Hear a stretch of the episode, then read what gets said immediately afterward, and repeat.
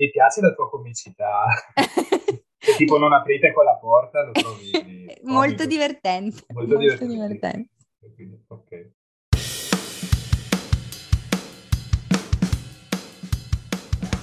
Ciao a tutti e benvenuti su Nerd Attitude, il podcast che racconta le nostre passioni, la cultura nerd e pop. Io sono Sally e sapete che quando mi sentite orfana della mia leale compagna Elis può voler dire solo una cosa, e cioè oggi vi beccate una puntata di Alla fine arriva Sally. Come sempre non sono da sola, questa volta in puntata con me c'è un ospite che non mi pento di definire egregio, lo dice anche il suo nome stesso perché ha ben deciso di farsi chiamare Paolo, non è un nickname. Coraggio, ecco, è una, una dimostrazione di coraggio. Sì, sì.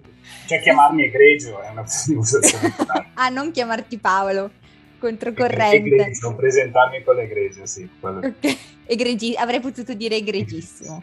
Sì, sì, sì. Allora, ecco, stiamo sull'egregio allora. Stiamo...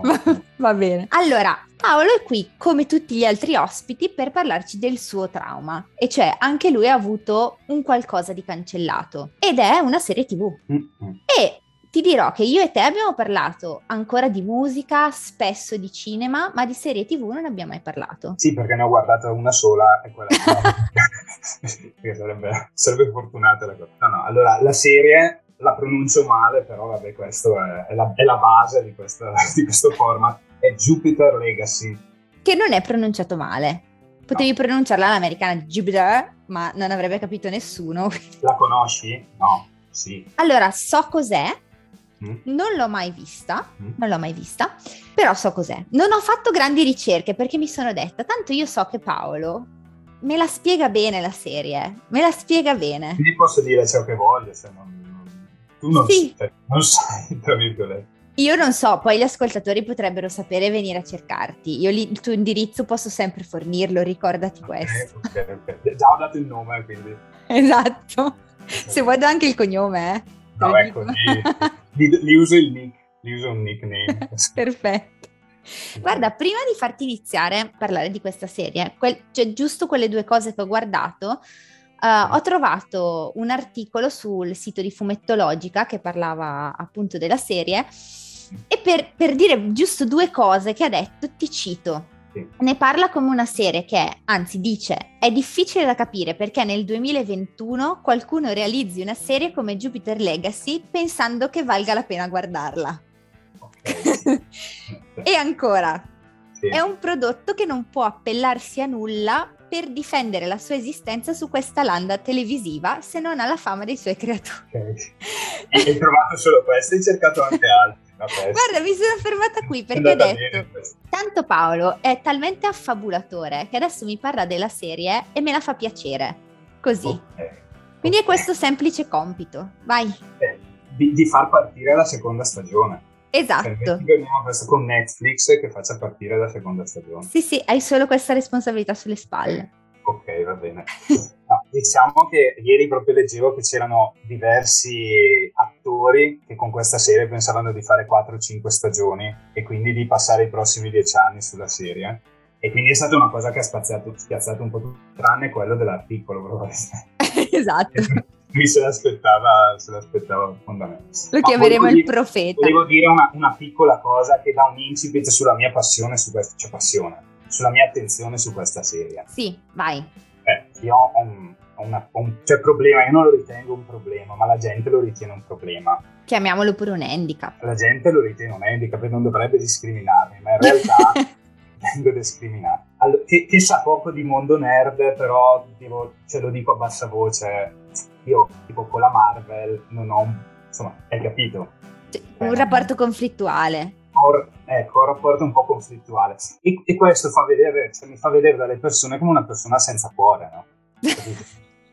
no, no non capisco bene questo rapporto di Marvel, no, e quindi senza cuore.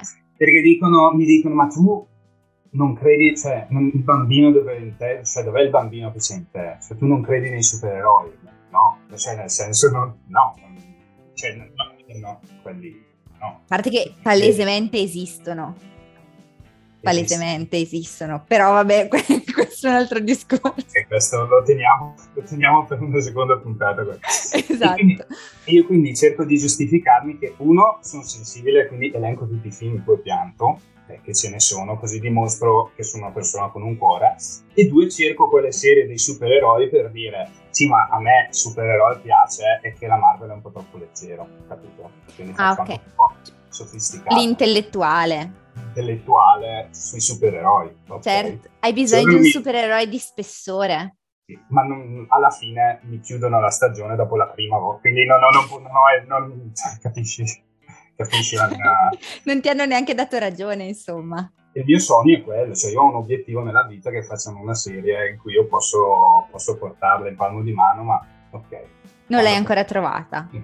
Questa poteva essere, perché mm-hmm. tutte le carte in regola e dici quali sono queste carte in regola? Ha tantissime tematiche, quindi sono convinto che dalla seconda stagione, che spero facciano, non ce l'hanno a tutti gli effetti, vanno sviluppate. Quindi l'unico problema forse di questa serie è proprio questo, cioè l'unico. Qualcuno legato al fumetto, e io non ero legato al fumetto, potrebbe forse mm. vederla eh, messa in scena e ci sono diverse di, differenze col fumetto, sono andato a leggerle, quindi potrebbe, uno, un amante del fumetto potrebbe trovare delle difficoltà. Comunque la tematica generale è questo gruppo di supereroi capitanato da The Utopian, che è il più forte, il più grande e tutto, e dietro di lui circola un po' tutta la storia, tutto il racconto. C'ha sua moglie, c'ha suo figlio, c'ha la figlia, stesso al fratello, tutti con dei poteri, e lì si, si, sviluppano tantissime tematiche, perché vabbè, al di là del fatto che quando si è nel, nel campo dei supereroi c'è sempre il super cattivone e quant'altro, e tutte queste storie qui, che sono, sono E fin qui... Tu, tutto bene, insomma, tutta la, cosa. La trovavi ah. anche nella Marvel, insomma. Sì, cioè che il fatto che ci sia il buono che combatte il cattivo, il buono sta per perdere, poi vincere, quello lo, lo trovavi. E invece questo cerca di sviluppare, ma ne butta davvero tanti, varie tematiche, cioè questa unione della giustizia, ecco. Questi, tutti questi supereroi fanno parte di un'unione della giustizia chiamata così. Lì inizia una serie di discorsi perché? Perché questa unione della giustizia è nata decine e decine di anni fa, cioè siamo negli anni 30 ok? Loro acquisiscono okay. questi, questi, super, questi superpoteri, non entro nello specifico come li acquisiscono. Comunque The Utopian è il più forte, è il più forte di tutti e lui detta delle regole. Detta delle regole che potevano andare bene negli anni 30, negli anni 40, cioè non immischiarsi nella politica e non uccidere. Bella questa ambientazione anni 30, già qui si diversifica un pochino. Sì, allora abbiamo due, due momenti temporali, c'è l'oggi, mm a serie di flashback legati a quando prima di, pre- di, prendere i superpoteri a quando hanno preso questi superpoteri. Ah, ok. Perché lui parte per questo viaggio dopo che il padre, quando c'è il martedì nero della borsa, muore, insomma, si suicida il giorno mm. dopo. Okay. E qui sta un po' il discorso, cioè il concetto della regola. Okay. Le regole portate avanti nel corso del tempo, va bene tenerle o bisogna essere flessibili e cambiarle? Lui è un po' un padre padrone, ok? Quindi tiene la famiglia, tiene la famiglia sotto, è una persona buona, estremamente buona, ha amore per l'umanità, però è anche un padre padrone, è anche un po' egocentrico di Utopia. Okay. Mm, quindi è, è, sfaccettato come personaggio, non è, è del tutto buono, cioè mm, è del tutto buono, è, ma... Buono, è buono, però delle volte delle cose che effettivamente è un po'... Eh, sì, il padre padrone, cioè ha, ha, la mania di controllo, effettivamente, diamo, diamo di questa cosa. Questo crea un problema in tutti quelli intorno, cioè, se delle regole andavano bene 50 anni fa, vanno bene ancora oggi. Lui non, non, eh, non cambia, cioè mm. non cambia, e mette a rischio a repentaglio la vita di altri. Ma i supereroi, nel frattempo, i figli dei supereroi insomma, sono cresciuti, sono tanti e mettono in discussione le sue regole, ok? Ok. Quindi, okay c'è questo discorso del, dell'autorità sua, il rapporto con i figli, perché effettivamente c'è un figlio che, che, vive all'ombra del padre cerca di fare di tutto pur di farsi apprezzare dal padre mm. eh, e lo vede come un mito. C'è la figlia invece ribelle che questo ambiente di regole l'ha portata a uscire di testa, la moglie che cerca di trovare un equilibrio in tutto questo ambiente familiare, il rapporto col fratello, anche lui con dei poteri, che probabilmente spesso ci arriva di più ma l'egocentrismo di, Utopian lo porta a, ad andare per la sua, sua strada spesso mm. e questo pesa al fratello. E un amico, un amico che poi è quello che in teoria, e lì lo vedi poco nella serie, era nell'Unione, lo vedi quando era negli anni 30 perché era il suo migliore amico, ma poi si sa che insomma è diventato cattivo, ah, okay. ha messo in contrasto. Quindi insomma le tematiche all'interno, al di là dell'aspetto supereroe cattivo, ce ne sono davvero tante tante. Dovevano poi svilupparsi nella seconda ed è stata, ed è stata proprio cancellata di netto. Ma come hanno sviluppato queste tematiche? Perché allora, da quello che mi dici tu, sono tematiche interessanti, questa sfida generazionale, la questione della famiglia, del controllo, del mantenimento delle regole che andavano bene in passato, chissà se vanno bene anche adesso, sono tutte tematiche interessanti. Ma sono ben sviluppate o seguono molto lo stereotipo che tendiamo a vedere un po' in tanti prodotti di, di questo tipo? Allora, qualcosa è stato fatto meglio, qualcosa è stato fatto peggio, nel senso che mm. buttando dentro così tanto, insomma, il rischio c'era. Secondo me la figura, la mania di controllo e il concetto delle, delle regole, no? se vanno mantenute sempre o possono essere cambiate, questo è un aspetto interessante, l'ho trovato interessante. Poi il rapporto con, eh, con, il figlio o altri aspetti che vengono di conseguenza, quelli secondo me quelli potevano anche essere sviluppati meglio. E ripeto, cioè, prende varie sfaccettature e non è riuscito a svilupparle bene, bene, bene tutte, soprattutto nella prima stagione. Ecco. Sì, avrebbe avuto bisogno di più tempo. Avrebbe sicuramente, la, la sensazione era questa, ecco sì, mm. che, cerca, che hanno, messo, hanno, messo, in piedi una serie di discorsi che poi andavano sviluppati in, in, varie stagioni. Così è rimasto tutto lì un po' sospeso. Quindi, quindi sì, qualcosa mi è piaciuto di più, qualcosa mi è piaciuto di meno. Però no, non pensavo che sarebbe andata chiusa. Che proprio la mm. tagliassero così. Ma tu, da amante del cinema, da profondo amante del cinema, eh, sei anche un amante della bella recitazione. O mm. sbaglio? Mm. Sì. Com'è il cast? Vai, senza paura, tanto non ci ascoltano, te lo assicuro. che non ci ascoltano? Ma Io ho miei dubbi. Che, sì, non è, non è, milioni di ascoltatori, no? No, ma li abbiamo, eh, li abbiamo, eh. solo che nello specifico questo non cast... Non lo sanno, non lo sanno neanche loro. Esatto. No, il cast in teoria era una delle cose che più si era anche parlato, nel senso che il cast, cioè Netflix aveva puntato tanto, aveva puntato tanto denaro, aveva un, costo, un budget molto alto questa serie. A livello di recitazione, mm, così e così. Andiamo, stiamo, stiamo, stiamo sull'equilibrato. Nel... Sul ci medio. ci sono alcuni che tipo la figlia Chloe, diciamo, a me ne hanno parlato bene, che forse era quella che spiccava, a me invece, io invece l'ho trovata estremamente irritante in questa serie, mm-hmm. la figura che trovo più irritante, eh, che invece per molti è stata apprezzata. E, e quindi in linea generale dai una recitazione media, media. Secondo me punta più, punta più, sull'immagine su alcuni concetti, più che sulla recitazione. Ok. Per, per come l'ho vissuta. Niente che mi ha strappato i capelli. Eh, insomma, stiamo sul mediocre. Mm, sulla recitazione sì, sì mm. perché sembra che adesso lo sto criticando. Esatto. A dire la verità, l'articolo l'avevo scritto io. Esatto, cioè tu hai, ti sei trincerato dietro queste lodi, sì. ma in realtà tu in già sapevi. Sì. Quindi è comunque una serie che consiglieresti? Allora, sì, cioè sapendo che ha chiuso, oggi probabilmente no, perché ha chiuso però se, se, ci fosse stato margine per una seconda stagione, comunque un, uno sguardo l'avrei anche, una fish ce la mettevo, dai, insomma l'avrei consigliato. Ok, la prima stagione ha un finale, cioè proprio tranciato di netto, quindi non se l'aspettava nessuno, o comunque chiude determinate situazioni? No, c'è, c'è un finale, c'è un colpo di scena finale che allora apre, apre tante porte. Mm, quindi rimane proprio l'amaro in bocca, quel colpo che dici no. Sì, cioè sì, infatti, già, già, magari vabbè, se uno ha un po' di occhio un po' poteva sospettare alcune cose, però lì alla fine proprio c'hai, c'hai la prova finale e allora lì si apre. Perché nella scena finale c'è, non, non dico cosa è successo, però Deutopian che viene confortato proprio da, da, da una persona che non, insomma, creava più problemi che quello che poteva pensare, allora lì ovviamente si aprono tantissime porte. Eh. Lascia così. Ti lascia, cioè, ti lascia proprio con la voglia del dolce. Sì, sì no, ma anche del, cioè, era l'antipasto. Ah, era l'antipasto, quindi... Cioè, sì, sì. cioè direi arriviamo anche al Il primo. primo eh. Sì, invece ci siamo fermati all'antipasto. Vabbè. Che fame.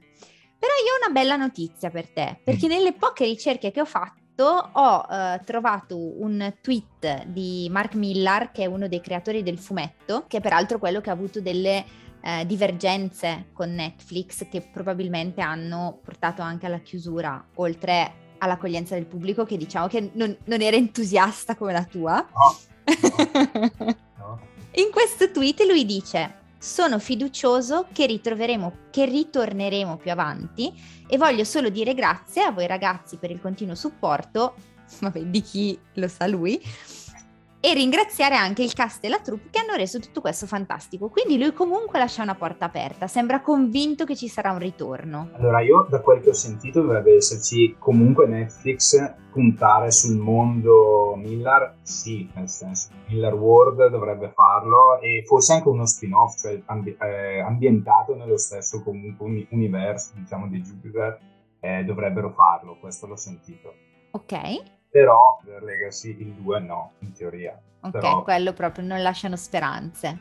Sembrerebbe di no. Adesso spero che dopo questa puntata questa puntata si possa essere uno spiraglio anche perché l'abbiamo solo criticata anch'io e quindi ho detto attori mediocri, questo l'ho detto.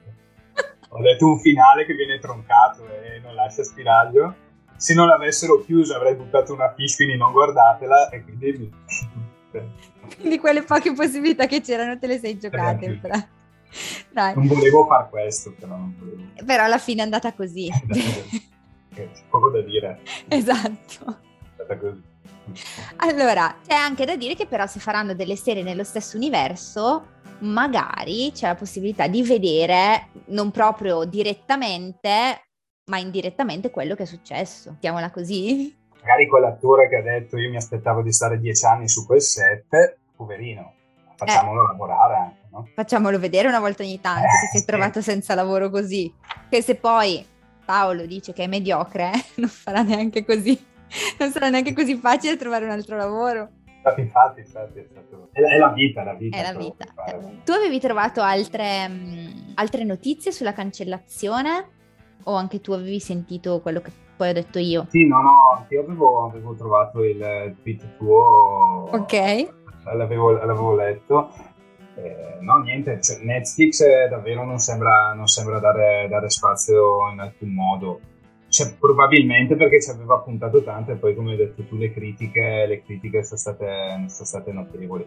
Qualche, qualche, sito che comunque ha dato dei voti, l'ha salvato c'è stato. Mm. Eh, anzi qualcuno anche abbastanza accreditato che ha dato voti abbastanza alti, alti c'è stato però nella stragrande maggioranza una bocciatura totale, proprio bassi ah. bassi. E quindi probabilmente per il budget talmente alto, l'impegno che c'era dietro, hanno, a un certo punto quando dici il gioco vale la candela, no, probabilmente hanno deciso. Eh, diciamo che certe volte però quel, quel coraggio in più che Netflix tende a non avere, perché Netflix ha cancellato anche serie che ad esempio andavano benissimo, eh così dal niente e ancora oggi sono molto arrabbiata con Netflix, quindi cioè, se vuoi sfogarti, sfogati pure, questo è uno spazio libero. Ti sei già sfogata, no? Perché normalmente cioè, fai tu le domande, però se vuoi sfogarti, sfogati. No, no, tranquillo che mi, ho già avuto modo io di dire la mia su Netflix. Mm, però magari vol- qualche volta quel coraggio in più di dare una speranza a una serie che comunque appena iniziata, quanti episodi erano? Erano. Erano? Erano, sì. Non lo sappiamo. Erano un tot di episodi. Un tot di episodi, sì, generalmente le, le ultime, le serie di ultima sì. generazione non è che saranno stati esatto 10, 8, 10. Cioè, dare quella possibilità di vedere almeno una seconda stagione, di, di permettere agli sceneggiatori di di continuare il lavoro, a volte il coraggio premia. Netflix eh, non ce l'ha, è un po' pavido. Forse c'era anche coraggio, cioè ci voleva coraggio forse a chiuderla, non lo so, perché dopo che hai fatto una promozione di un certo tipo, chiuderla insomma, e, e stanziato un certo tipo di budget, non era neanche così semplice chiuderla, però certo sono, sono, su, su, questo sono d'accordo con te. Cioè, per me questa serie, se avesse avuto una seconda stagione, poteva avere un respiro più ampio, nel senso nella prima è piuttosto una serie di basi dei concetti sono già assimilati da parte del, eh, dell'utente e allora parti già da un, da un vantaggio grosso. Sì. Mm. sì. poi come dicevi tu, cioè, anzi, infatti, come dicevi tu, ci hai, fat- ci hai puntato tanto, hai fatto tanta pubblicità, tanto sponsor, ci hai messo anche un bel budget. Caspita, fai vedere che ci credi in questo progetto.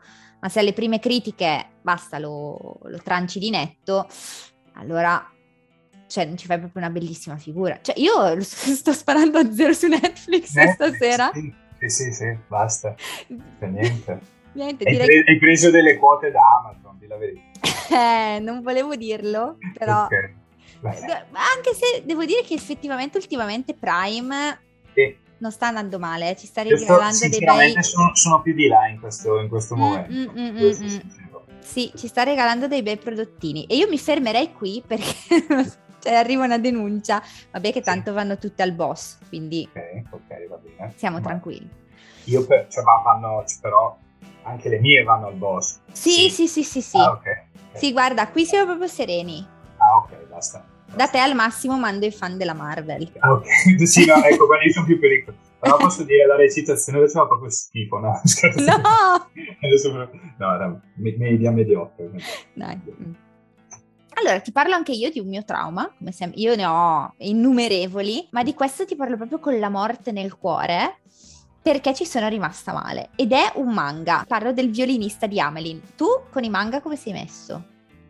Male, ma proprio male. Male, cioè male, proprio zero. Zero, zero. Però so che esiste. Che esistono, ottimo. Che vengono spesso dal Giappone. Esatto, di solito solo da là. Ah, solo, quindi sì. I manga, sì. I manga. I manua. I giapponesi per loro natura. Eh, sì. Eh. allora, male male che sei lontano da questo mondo perché ci sono delle opere che secondo me ti potrebbero piacere molto. Quindi, guarda, non sei convinto. Una. No, dimmene una. Che... Una che potrebbe piacerti molto, ci devo pensare. Guarda, ti, ti sguinzaglio contro Alice mm? che sono sicura che lei la trova precisa. Guarda, addirittura un Mars, che è uno scioglio, quindi generalmente si rivolge più a un pubblico di ragazze, ma chi se ne frega, tanto si legge tutto. Come tematiche, secondo me, ti acchiappa.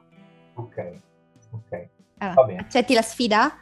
Accetto la sfida, va mm. bene. L'hai sentito Alice? Preparalo. Ce l'ha, eh? Ce l'ha. Invece il violinista di Amelin è un manga di mm, Michiaki Watanabe, che è stato pubblicato sulla rivista Shonen Gangan dal 12 marzo 1991 al 12 gennaio 2001. Sono in tutto 37 tankbook ed è un manga che a me piaceva tantissimo. Allora, in breve, la trama parla di Amel, che è il protagonista della storia, che è un violinista dal carattere chiuso misterioso, con un grande cappello in testa, e questo corvo parlante oboe che, che, lo accompagna e che è molto affezionato a lui, ha quasi un affetto pa- paterno per questo Amel. In sostanza lui si sta dirigendo verso nord, verso il regno di Amelin, per porre fine al um, dominio dei Mazoku, che sono questi mostri che ovviamente stanno portando distruzione in questo universo e a lui poi si aggiungono vari personaggi. Per fare capire un pochino meglio di che cosa parla questo manga, leggo proprio la leggenda che è legata a questa storia, che è questo brevissimo racconto con il quale si apre proprio la storia di Amelin e dice c'era una volta ai confini del mondo una scatola che conteneva il male, ma una donna di nome Pandora commise il grave errore di aprirla. Tutto il male si disperse così per il mondo e ogni luogo fu avvolto da tenebre e malvagità. Gli umani, un tempo felici, conobbero sofferenze e tragedie senza fine, e la terra fu invasa da mostri spietati. Pandora pianse afflitta a lungo per il suo enorme sbaglio, ma alla fine dalla scatola uscì la speranza. Dalla scatola uscirono queste cinque speranze che secondo la regina Horn, che è questo personaggio della storia, regina del regno di Sforzando, sarebbero rappresentate appunto da Amel, Rael, Trom, Flauto e Oboe, che sono i cinque personaggi principali, che come dicevo prima sono diretti a nord per sconfiggere questi mostri. Quindi una storia che comunque un pochino ci ricorda qualcosa. Sì, leggermente. Proprio appena appena. Inaccennato, è un richiamo. Cioè, proprio così. È un chiaro richiamo alla storia della scatola di Pandora, è una storia della mitologia greca, eh, secondo la quale appunto Zeus eh, donò questo vaso a Pandora dicendole di non aprirlo, lei lo apre. E lì male. Male male, insomma. Male. È anche un riferimento al pifferaio magico, o appunto il pifferaio di Amelin, che è appunto la storia ovviamente l'aut- l'aut- l'autore ha preso spunto da, da queste due cose. È un fumetto, allora, è ambientato in un mondo distopico, quindi eh, lo scenario fa riferimento sì a musicisti di varie epoche e al contesto in cui vissero, quindi al contesto europeo in cui vissero, ma è un fantasy medievale sullo stile nipponico quindi c'è tutto un mestolotto e quando si parla di cose relative al nostro mondo se ne parla come di leggende o come di, di racconti impossibili. Quindi è nel futuro futuro? No. No, non c'è un, un posizionamento mm. temporale, è proprio un altro mondo. Ok.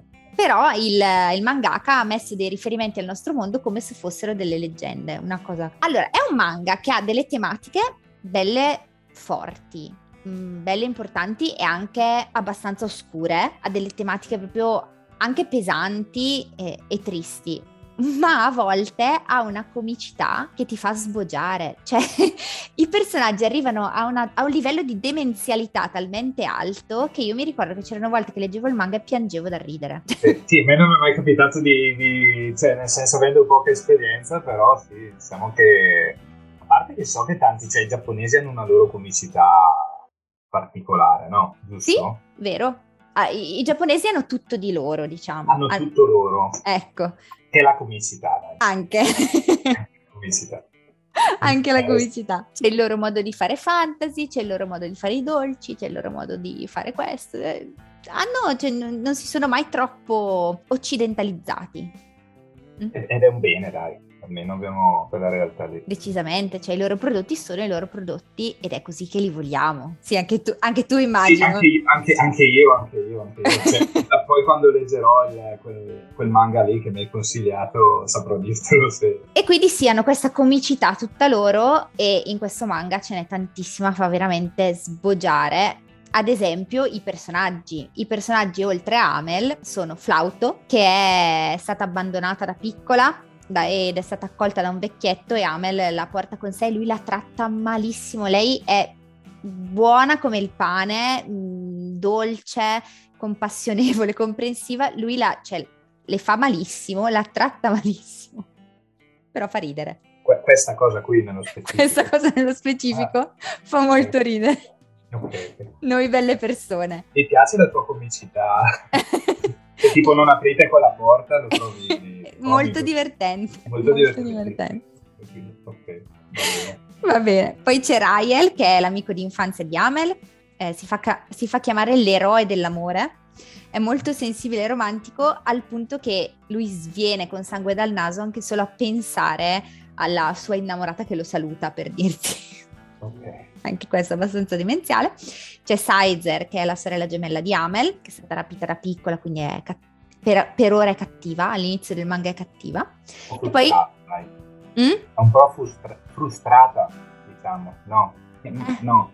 Un pochino, un pochino, sì. È stata rapita, no? È stata rapita. Guarda che infanzia ha avuto. Cioè, allora, è stata rapita, però è stata allevata eh, dai mostri. Quindi in realtà, cioè, lei è semplicemente più che frustrata e triste per il suo passato, pensa di essere dalla parte giusta. Ok, ok. Però... Ti vanno aperti qui, gli occhi, ti vanno aperti gli occhi. Ogni cattivo ha la possibilità di redimersi, no? Sì. Se no che cattivo è. E poi c'è Trom, Bone, staccato, cosa che a me fa molto ridere. Sì sì, questo sì. Insomma, abbiamo capito che non è così difficile farmi ridere, forse. No, no, no, infatti. Peraltro su un tipo di comicità molto diversa, però... esatto. Però va bene tutto. E lui è l'erede del distrutto regno di Dalsegno e poi insomma la storia si sviluppa, i personaggi crescono molto, la comicità si riduce perché comunque poi mh, maturano ovviamente, purtroppo maturano e quindi la comicità si riduce. Il problema vero e proprio qual è? A parte che sono convintissima che tu vorrai leggere questo manga dopo questa spiegazione. È stato leggere l'altro. dopo, Poi... dopo, che mi sono appassionato all'altro, anche questo, che è stato interrotto peraltro. È stato interrotto, è lì che stavo arrivando. Infatti se è vero che eh, in Giappone è stato serializzato dal 91 al 2001, in Italia è arrivato il 1 aprile 1998, si è fermato il 1 febbraio 1999. Cioè dei 37 tankbook, qui in Italia ne sono arrivati 9. Ah. Quindi io dovrei leggerne cioè, un anno di manga. Circa. Eh, circa, ma ah, io ho solo detto che ti sto facendo venire la voglia, poi magari questo non te lo facciamo leggere, inizio con l'altro, che poi una volta che inizi con uno è una cosa che va, non riesci più a farne a meno. È, natu- è naturale. È naturale, sì. Anche, anche ridere. Esatto. Che non rido mai, però... Ci farai sapere. E niente, quindi sì, eh, sono arrivati i nove tankbook e, ed è tutto finito. Ed è una cosa veramente molto triste e angosciante perché oltre a piacermi tantissimo questo manga, non me la posso prendere con nessuno se non, stai molto attento, con la Marvel. Oh, oh, vedi? Ah? Vedi, vedi che alla fine tutto quadra. Tutto quadra, tutto... E peraltro ho fatto il, il segno del cerchio. è vero, voi non lo vedete, ma... Il sì, sì, sì. Tutto quadra facendo il segno del cerchio. Beh, perfetto, direi. Beh, perché questo manga era serializzato dalla Comic Art e la Comic Art ha chiuso i battenti e nessun'altra casa editrice ha acquistato i diritti di questo manga, quindi purtroppo a meno che succeda il miracolo, non lo vedremo serializzato qua in Italia. Questa casa editrice italiana è stata fondata nel 1965 ed era proprio specializzata mh, nella pubblicazione di, di, fumetti ed era attiva nel, fer- nel mercato dei fumetti fino al, 2000, eh, fino al, 2000, Cosa è successo? Negli anni 90 lei inserisce eh, in catalogo anche i manga, fra i quali appunto il violinista di Amelin, assieme a tanti altri manga interessanti. Poi però nel 1994 la Marvel apre in Italia. Allora, la Comic Art aveva i diritti dei personaggi Marvel e quindi li serializzava qui in Italia. La Marvel decide di aprire qui in Italia una propria attività, una propria attività editoriale, decide di gestire in proprio tutti i suoi personaggi e lascia la Comic Art praticamente in braghe di tela, perché poi i collezionisti diminuiscono, quindi nonostante facesse anche prodotti di qualità, la Comic Art non riesce a starci dietro e il primo dicembre di, del 2000 Traini, che era il fondatore, è costretto a sospendere la pubblicazione di tutte le sue opere per sanare i bilanci, per eh, scongiurare il fallimento della società che così facendo riesce comunque a sopravvivere, ma giusto amministra- per amministrare eh, il suo patrimonio e quindi ormai è inattiva sul profilo editoriale. Quindi... Io vorrei dire una cosa, e chi è che non ha un cuore? Chi è che non ha un cuore? Dopo che tu hai svelato questa, questa cosa al mondo intero. La Marvel. La Marvel non ha un cuore. Hai ragione. Non ha un cuore. Però spezza i nostri. Spezza i nostri, sì. No, i tuoi no. Ma, ma, allora, aspetta, prima me la prendo con la Marvel perché fa, fammi fai, fai, in modo che io possa prendermela con qualcuno. Maledetta Marvel che hai fatto chiudere Comic Art e hai interrotto un, un manga che era strepitoso e di cui no, noi non vedremo mai la fine. Ha ragione Paolo. Ha ragione Paolo. Vogliamo parlare dei lavoratori che sono rimasti a casa, no? Mamma mia, parliamone, parliamone Marvel. Parliamo. Sei una bruttissima casa, Marvel. Una bruttissima casa. Ma detto questo, Paolo, ma tu hai mai visto un film Marvel? Certo che li ho visti. Tutti? Ho visti tutti no. Mm. Cioè, tutti tipo... no. Ah, però ne ho visti diversi, quindi, quindi fai, fammi qualche nome. Non so, Avenger Endgame? Sì, sì, quello l'ho visto più volte, perché forse è quello che ho preferito. E non hai pianto? Sì, sì, sì, mi sono commosso su... Ah! Tanto si può dire. No, non si dice, se uno non l'ha vista adesso vuol dire che non è... Su no. Iron Man. Ah, eh, cioè... Eh. Ah, funziona, cioè ti funzionano i condotti lacrimali. Ma ti ho detto che, che cioè, io sono un bambino che a sette anni appena visto l'iceberg ha iniziato a piangere, già dall'iceberg. Così. Sono sensibile, cioè ho visto un iceberg e ho pianto. pianto. Ho avuto Intuivi? Intuivo la fine, anche perché certo. era storia, quindi si poteva anche più. A sette anni chi non conosce la storia del Titanic? Del Titanic. Eh. Tra l'altro disegniamo sempre il Titanic e l'iceberg, quindi capisci il trauma. Quindi, problematiche. Eh. Eh, pianista sull'oceano, ho avuto un attacco d'asma da piccolo perché mi sono messo a piangere. Beh, però quello... Sono sensibile. Sei molto sensibile. Sì, hai solo citato due film che praticamente hanno fatto piangere chi- anche i muri. No, allora uno Into the Wild ho pianto, per tutti ho pianto. Ah, ok, ok. Anche io però ero più arrabbiata che altro. Ho pianto tantissimo, proprio tanto. Sì? Mm, ne dobbiamo parlare, Into the Wild non ne abbiamo mai parlato. Eh, ne parliamo perché mi è piaciuto. Sì, mi ha proprio, proprio devastato, mi ha proprio devastato il tempo. Ecco, Beh, non ne parleremo qui perché altrimenti noi vi ammorbiamo per due ore parlando di cinema. sì, che non ci vedevamo da un po', dai. Esatto, e se partiamo per la tangente è finita. È finita. Niente, vi abbiamo detto i nostri due traumi, speriamo di avervi, non lo so, di esservi stati utili come terapia, se anche voi avete subito gli stessi nostri traumi. Allora, la serie di Paolo io non credo. non è piaciuta a nessuno. Qualcuno c'è. Qualcuno, qualcuno nel, c'è. nel cast qualcuno c'è. nel cast di sicuro, nel cast ah. di sicuro. Se il cast vuole lamentarsi, eh, può farlo sulla nostra pagina Instagram, sotto il post dedicato alla puntata. Se qualcuno invece ha amato la serie Jupiter Legacy, ce lo faccia sapere per favore, perché cioè, Paolo necessita sì, di supporter. Parlare, potete parlare, sì. Esatto, non siete soli? Sì, questo è quello che volevamo, volevo dirvi stasera. No? Cioè, non siete, non siete soli e potete aprirvi, insomma, tutti liberi. Eh. Questo volevo dire a tutti. Voi non vedete la faccia, ma è serissimo mentre lo dice. eh, infatti, eh, infatti cioè io la faccio guardandomi, ma... eh, dici che peccato che non mi vede. Nessuno, è serissimo. Vabbè. Se qualcuno conosce o ha letto Il violinista di Amelin e vuole sfogarsi, tanto più.